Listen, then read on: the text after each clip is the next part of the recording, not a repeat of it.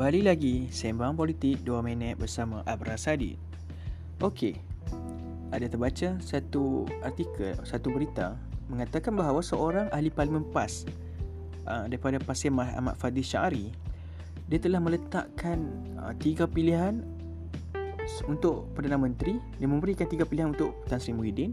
Sekiranya belanjawan 2021 Tidak diluluskan di Dewan Rakyat Kamis ini. Dan yang pertama uh, beliau menyatakan bahawa Tan Sri Muhyiddin perlu dapatkan perkenan yang di-Pertuan Agong untuk membubarkan parlimen sekaligus mengadakan pilihan raya mengejut.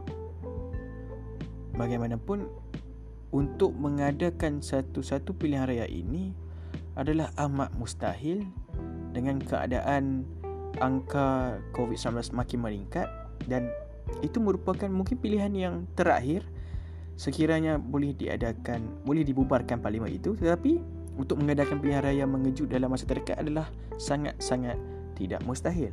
Dan untuk yang kedua, beliau juga cadangkan Muhyiddin serta semua barisan menteri kabinet Perikatan Nasional meletakkan jawatan. Dan itu merupakan uh, yang digesak oleh Pakatan Harapan sendiri.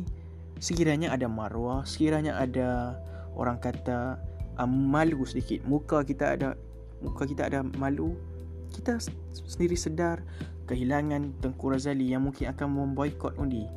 Kehilangan mungkin dua ahli parlimen daripada Sabah yang perlu kuarantinkan diri. Dan itu sudah menunjukkan sekiranya uh, kesepaduan Pakatan Harapan dan juga Barisan Pembangkang itu akan menjadi kenyataan sudah semestinya tidak lain tidak bukan secara sendirinya akan tumbang. Jadi lebih baik bermaruah pilihan kedua.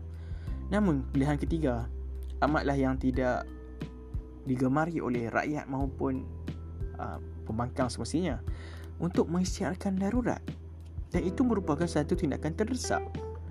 Jadi, fikir-fikirkan apakah yang akan terjadi sekiranya belanjawan 21 itu tidak berhasil diluluskan. Dan kita sebagai rakyat hanya menunggu dan berharap pembangkang dapat bekerjasama kembali untuk mengambil alih pemerintahan, mengambil alih mandat yang telah hilang dek kerana pengkhianatan. Sekian, terima kasih.